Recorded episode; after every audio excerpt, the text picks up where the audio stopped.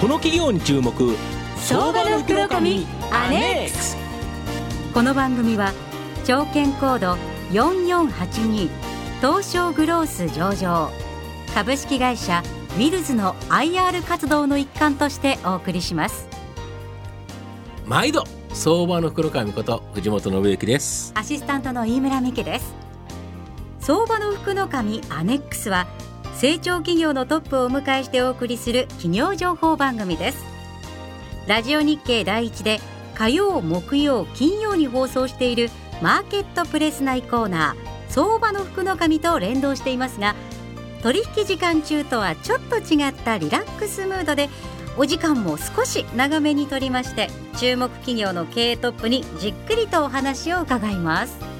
今日ご出演いただく企業はですね、はい、株式投資家個人投資家皆さんが好きな株主優待、あるかと思うんですけどこの株主優待に関係するですねあるサービスを80社も導入されている企業、ご紹介したいと思います。やはり個人投資家の方はもう今日は必見必聴のですね番組になりますのでよろしくお願いいたします。はいじっくりとお聞きいただきたいと思います。この後早速トップのご登場です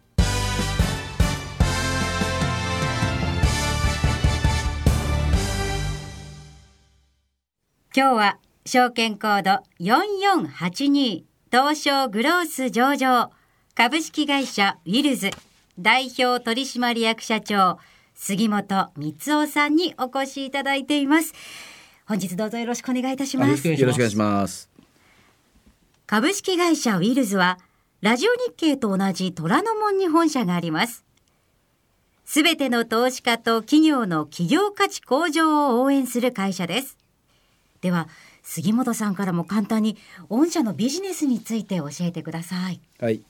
えー、当社はですねあのいわゆるその IR 支援会社なんですね。はい、でただあの特徴としましてはあの、まあ、インターネットを使った、うん、あの投資家マーケティングっていうところに、まあ、重きを置いている会社でございまして、まあ、あの3つの事業ですね、まあ、一つはその機関投資家データベースといわれる IR ナビと、えー、もう一つがあの先ほどご紹介いただきましたえー、株主優待をインターネット上で展開するプレミアム優待クラブ。3つ目が ESG ソリューションと、まあ、この3つの部分で構成される、まあ、活動を主にやっている会社になります。ここからは藤本さんにウィルズの会社概要成長の秘密そして今後の成長ポイントなどをじっくり聞き出していただきます。まずあの杉本社長、はい、このウィルズの経営理念、教えていただけますでしょうか、企業価値の向上、うんうん、であの当社はですね、まあ、創業時から会社案内とロゴの下に、はい。はい、あのマキシマイズコーボレートバリューって言ってるんですね。はいはい、でこれはもうその、うん、ここの1行目の、まあ、そのままなんですけれども、うん、あの企業価値を最大化する、うん、でここでいう企業価値っていうのは、はい、あの当社自身ではなくて、当社のお客様ですね。なるほど。で我々 IR 会社ですので、あのクライアントがすべて上場会社で今350社ぐらいの上場会社のお手伝いをしているんですけれども、あのこの我々のクライアントの企業価値、うん、えー、つまり企業価値イコール時価総額、はい、まあ、これを最大化することを、うん、えー、まあ、我々の使命としてあの活動していくと、まあ、そういったあの会社になりますね。うん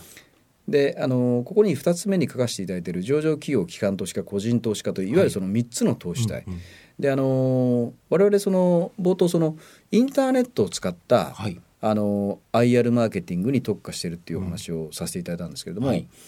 えー、まあ、いわゆるその株価を形成しているのはまあ、いわゆるその外国人機関投資家と、うん、まあ、国内の機関投資家がやっぱり主役であった時代が長くて、はい、でそれに個人投資家と、うん、まあ、この3つの投資主体が株価を形成しているということに、あのー、なりますので、はい、えー、この3つの投資主体と上場会社を、すべての上場会社をインターネット上で、うん、あの結ぶようなあのコミュニティを形成したかったんですね。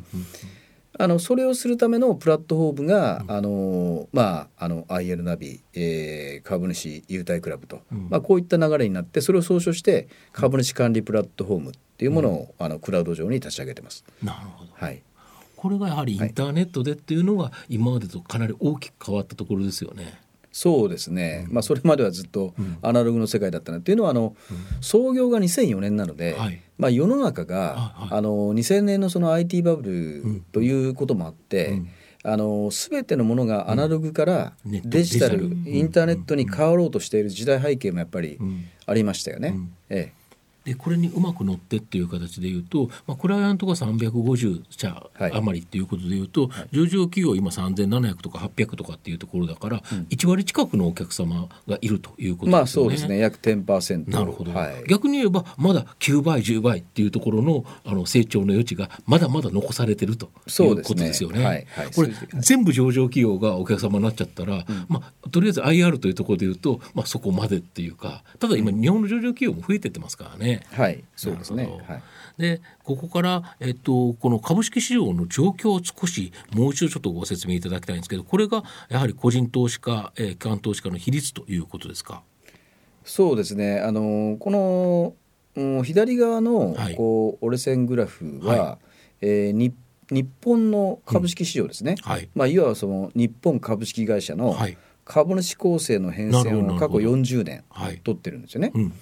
でこのあの赤いラインが急激に交差してきてる、これがいわゆるその外国人投資家なんですね。昔は少なかったのが、ええ、一気に増えて今圧倒的に一番上に来てるそうですね。こね、えー、これがあの日本株式会社の30%ぐらいの比率を、うん、まあ、占めてますよね。うん、でそれと対照的に、うん。あの下2つのグレーのラインですね、はいはい、これはいわゆるその、まあ、生損保都銀とかが保有してた、はい、い。わゆる政策投資持ち分いわゆる持ち合い株と言われる銀行がよく持ってたやつですよね、ね、これはずっと減ってきてるんですよ。うんうんうん。だこれの受け皿になる形で外国人が、あの伸びてきたっていうのが過去40年ぐらいの日本の歴史だと思うんですが。なるほど。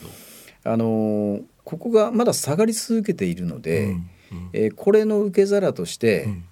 まあ、あのこれ以上外人が比率を高めてもいろいろ主張がありますし、うん。ね。はい、えー、かといって国内の機関投資家が運用している、うん、まあ、年金のマネーとか、うん、まあ、日本株での運用ということを考えると、まあ、結構限界がある、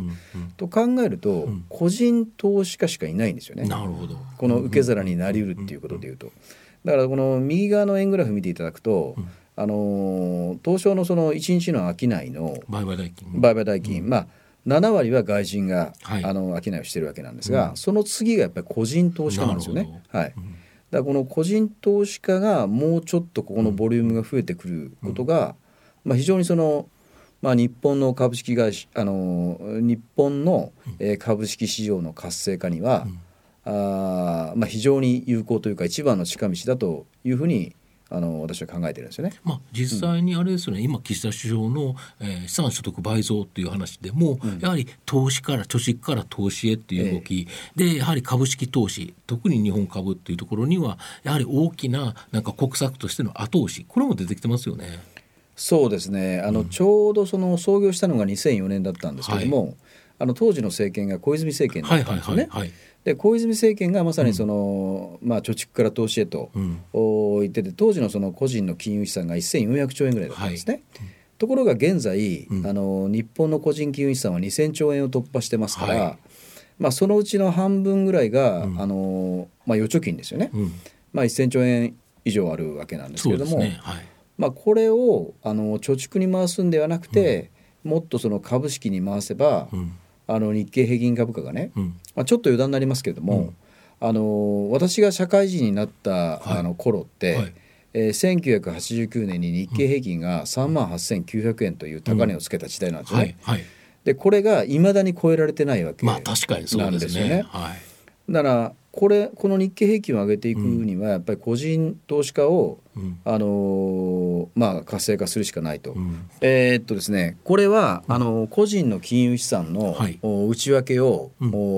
ん、日本とアメリカで比較したグラフなんですよね。はい、でこれご覧になっていただきますと、うん、えー、アメリカの場合は、はい、あのリスク性資産つまり株とか投資信託で、あの個人の財産の51%、うん、約半分は、うん、まあ、そういったもので保有しているわけですよね。なるほど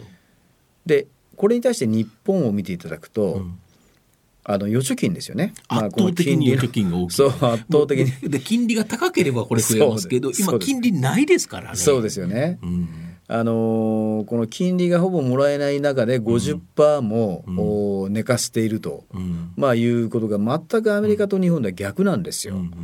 えー、アメリカ人なんていうのはもう、あの13%しか、あの預貯金で保有してないんですよ。なるほど、だこれがやっぱり決定的だと思うんですよね。あのー、まあ、為替にしたって、あの円がこんなに弱くなってるっていうことにもつながってると思うんですが、あのー、まあ、全てはですね、えー、株価が日本の場合は、うんはい、あの過去30年ぐらい上がってないと、はい。ね、まあ、いうことが一番やっぱり大きいなと思うんですよ。うん。うん、えー、なのでそのこの株価でアメリカにもう少し追随するように、うん、あのまあ、仕掛けていくために、うん、まあ、我々あのウィルズという会社が何ができるかと、まあ、いうことをあの考えてですね、うん、えー、いろんなこう提案を企業にしていってるという、まあ、そういった形になりますね。なるほど、はい、そういう中で、うん、えー御社がご提供されてるっていうのが、はい、まあ、3つの事業がある、はい。はい、まずは、えー、今日聞いていただいているのが個人投資家の方が多いということでいうとこのプレミアム優待クラブ、ええ、こちら非常に面白いサービスなんですよね。あのー、そうですね、えー、っとこのプレミアム優待クラブは、うん、あ今80社ぐらいのあの上場会社さんに、はい、えー、ご利用いただいているんですけれども、うんえーまあ、その当該企業の株を買って、はい、えー、株主になりますと、はい、えー、会員登録することによってインターネット上で、うん、あの株主優待ポイントが、まあ、付与されるんですね。なるほど。はい、でこれあの保有している株数に連動して、うん、あのまあ、付与されますので、うん、例えば1,000株持ってると1万ポイントとか。まあ、これが2,000株持ってると3万ポイントとか、まあ、こういう形で、まあ、ポイントが付与される仕組みになっています。はいでこのポイントがあの大体1ポイントレートが1円ぐらいですので、なるほど。えー、例えば3万ポイントであれば3万円として、うん、まあ、我々が運営しているあの株主優待品約6,000点ほどインターネット上であの選べるようになってますから。まあ、いろんなものと交換していただけるという、まあ、そういったここにめちゃくちゃいろんなものがあるんですよね。でその御社の場合、うんうん、一社一社のそのポイントこれをウイルスコインに交換することによって統合できるというか集めれることができる、はい、ということですよね。そうですね。あのまあ1社からもらった優待だけだと、うん、あのまあ、1万とか2万とかせいぜい、うんうん、まあ、5万ぐらいなんですけれども、うん、あのこれをそのウイルスコインという我々が発行しているインターネット上のコインがあるんですね。はい、でこのコインに交換していただけるとあの例えば10銘柄保有してると、うん、10銘柄分のポイントを合算できるんですよ。なるほど。なのであの例えば30万ウイルスコインとか40万ウイルスコインとか、まあ、こういうふうにして使うと、あのー、まあ、例えば30万のエアコンとかを交換する方も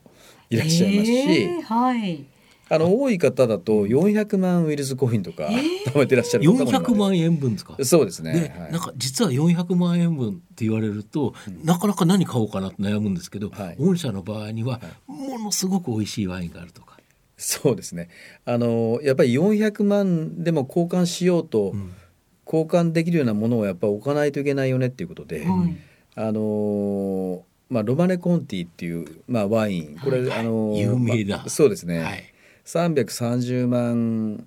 コイン。えー、330万円ですね、うん、えー、ぐらいのワインを今置いてますね、うん、あとは高級、まあ、腕時計とか、はい、まあ、数百万円ぐらいのものとかも、うん、まあ、交換できるようには今なってますね。なるほど、はい、で企業側としても、今までってあの株主名簿っていうのは住所とお名前しかないからいわゆるお手紙まあ、はい、まあ、ダイレクトメール。これしかなかった、うん。はい、これがあれですよね。プレミアム優待クラブの場合は、うん、まあ、インターネットに登録されているからメールアドレスとかさまざまな登録されているから企業からいろいろ教えることあのお知らせすることもできますよね。そうですね。いわゆるコミュニケーションツールとして非常にいいですよね。そうですね、うん、あのもともとはこのビジネスを、あのスタートしたきっかけっていうのはそこでしたので、はい、なるほどなるほど、えー、いわゆるその株主の管理っていうのが、うん、まあ、あのアナログで、うん、まあ、今でもやられてるわけなんですがそうですよね、まあ、ここのいわゆるその株主管理の DX 化、うん、デジタル化。デジタル化、まあ、そういったことを推進しようという目的で、あの始まったので、うん、えー、まあ、招集通知だとか、あのいわゆるその法定書類、はい、えー、それから議決権、はい、えー、こういったものをすべてインターネット上で完結することによって、うん。あの株主管理のコストをまあ80%ぐらいは将来的な削減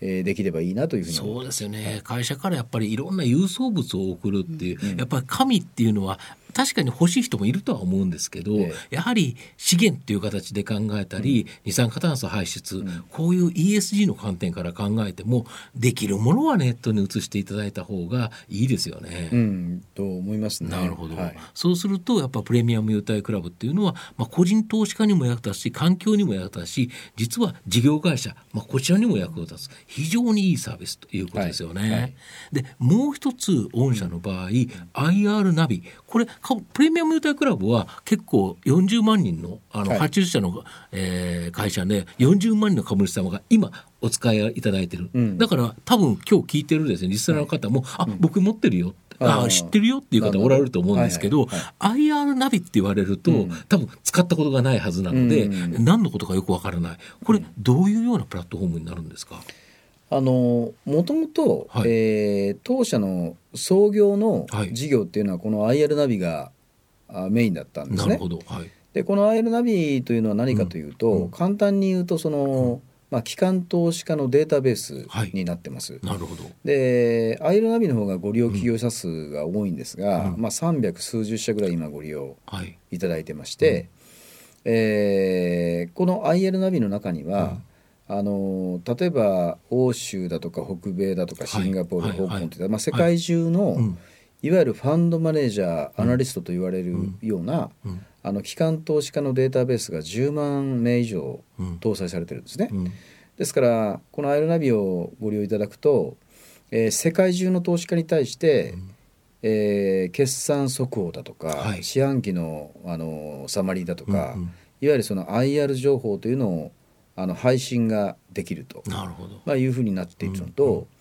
えー、機関投資家による自社のその株主情報というのを、はい、まあ、調べたりだとか、はいはい、まあ、IR に必要な一通りの、うん。うん、まあ、機能はあのー、まあ、備えている、うん、まあ、そういった IR ツールになりますね。これあれですよね、はい、同業他社の株主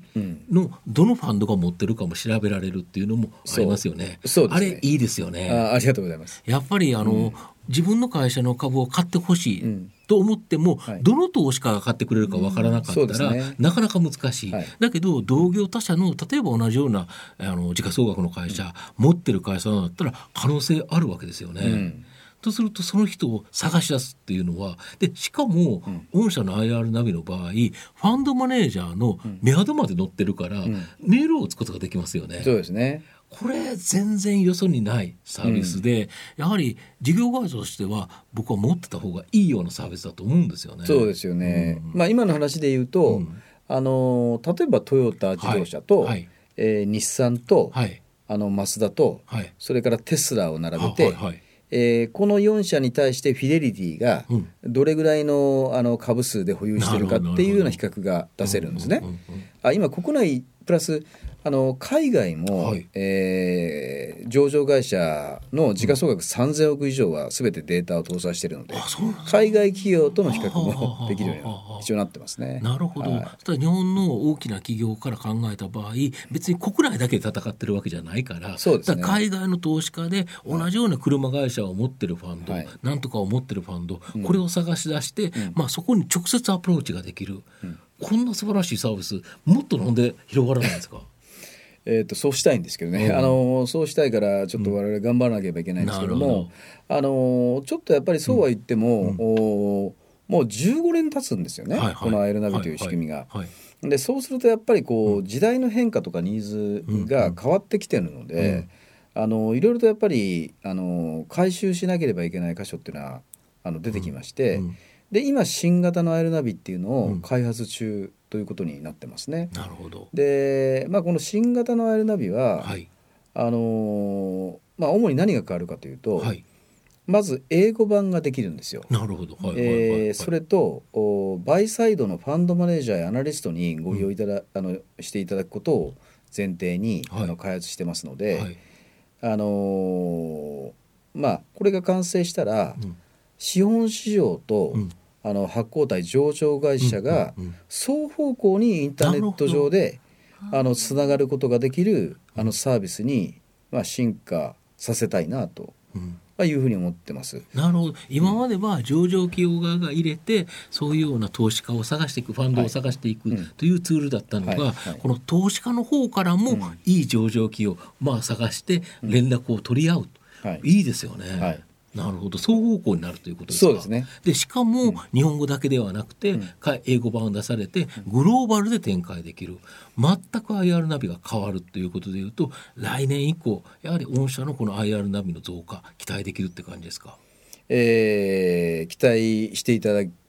くように頑張ろうかなと、まあ、そういう今段階ですかね。はい、なるほど、はい、でこれが2つがですね、うん、まあ、IR ナビこちらが創業。で個人投資家向けにプレミアム優待。でこれはなんとなく分かりましたとなっても、うん、もう一つの柱の ESG ソリューション、うん、これどういうようなビジネスになるんですか？あのこれはね、ESG ソリューション事業っていうのは、はい、あのまあ実はこれも創業当時から、はい、あのお手伝いしてるんですが、はいあの上場会社さん特に、いわゆる大企業ですね、はいはい、えー、まあ、大企業の、うん、アニュアルレポートだとか、はい、あるいは統合報告書と言われる、はいはい、まあ、これは何かというと、うん、今あの、まあ、ESG だとか、はい、その環境に対して、うんうんうん、まあ、企業活動を、まあ、どの程度真剣に取り組んでいるかということが、まあ、問われてるわけですよね。これは当然世界的にそうなんですけれども。あのそういった活動を取りまとめているのが統合報告書という、うん、あの書類になるんですね。うん、でこれの制作請負事業も行ってるんですよなるほどなるほど。であのここにあの資料にありますように、はい、まあ、株式の世界っていうのは、うんうん。あのいわゆるそのアセットオーナーっていうのはこれはいわゆる、うん、あの GPIF とかその年金基金だとか、あるいはあの、まあ、オイルマネーとか、はい、まあ、こういった投資資金というのは、うん、いわゆるその投資顧問会社とかアセットマネジメント会社に、はい、あの運用を委託して、うん、まあ、運用しているという構図になってるわけですよね。はい、でやっぱりあのこういったマネーの性質として、あのまあ、投資する企業が、どれだけその地球環境だとか、うんうん、あの人類の未来に対して社会に対して、うん。うん、あの貢献しているかっていうことが、投資尺度の一つあの一つになりつつあるんですよね。それを、あのー、まあ、きちっと企業として発信していることが投資の条件だと、うんうん、まあ、いうふうな、あのー、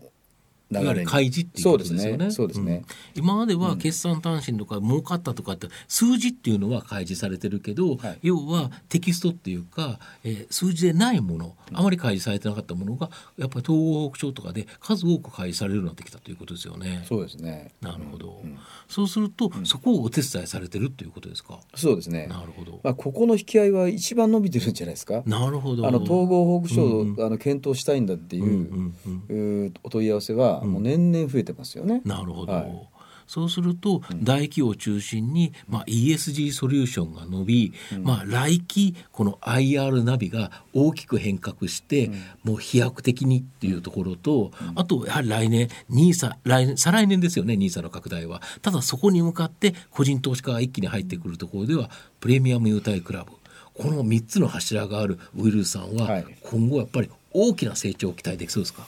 えー、そうしたいです。なるほど。はい、なるほど。うん、で、えー、まああのここでですね、うん、あの杉本社長にまあ来年以降なんかえーと、投資家せっかく今日ですね聞いていただいているリスナーの皆さんにですね一つ最後ご挨拶なんかいただけないでしょうか？うんあのー、まあ2022年という年が、はい、これ日本だけではなくて、うん、まあ、グローバルでマクロ環境は非常にアゲンストだったと思うんですよね。そうですね。まさか まあロシアの問題いろんな問題、うん、こんなのが起こるとは思わなかったということですよね。よね。まああの金利の問題もありますし、うんはい、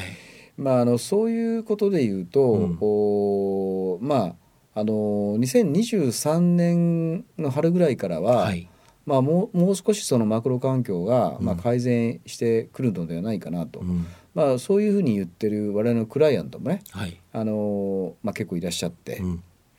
まああの守りの経営から、やっぱりその攻めの経営というか、うんうん、まあ、そういったふうにあの舵を切っていきたいっておっしゃってるクライアントもたくさんいらっしゃるんでね来年以降、はいはい、まあ、そういう企業のために、うん、まあ、我々はあの最大限教科書のまあ、向上を、まあ、サポートをあのしていきたいと思いますし、まあ、あの当社自身もですね、はい、あのまあ、今あの構想として持ってる、まあ、いろいろなこうありますけれども、はい、あのそういった構想を一つ一つやっていくっていうレベルで言うと、うん、まあこれいつも言ってるんですけどね、まあ、富士山で言ったらまだ5合目ぐらいの、まあ、感じだから、あまあそこをね、あの着実に7合目8合目、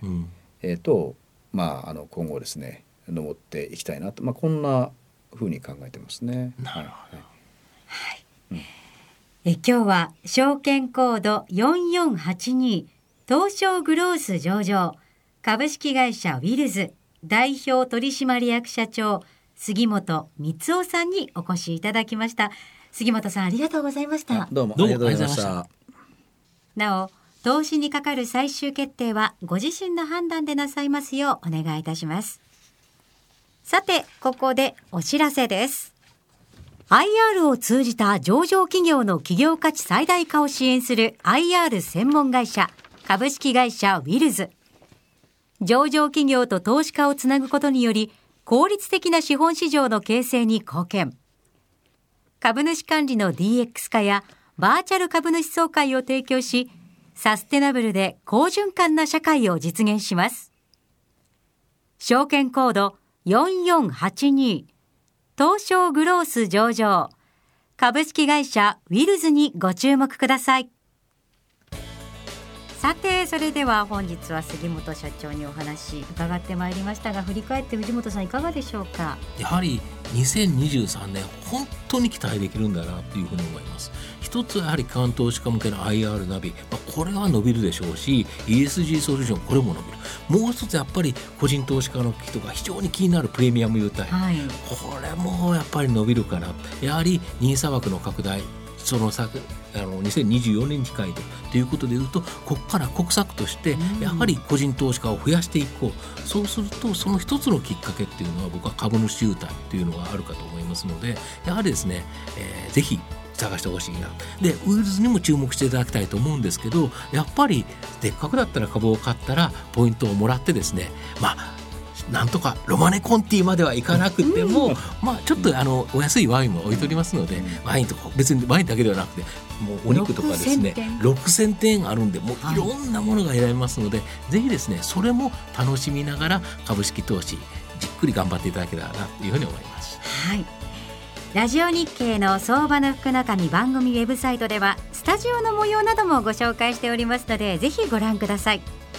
なおこの番組は YouTube 動画のオンデマンド音声ポッドキャストでもお楽しみいただけます。ぜひ番組ウェブサイトをご覧ください。それではお時間となりました。お相手は相場の福の神財産ネット企業調査部長の藤本信之と飯村美希でしたほらさよならこの企業に注目相場の福の神アネックスこの番組は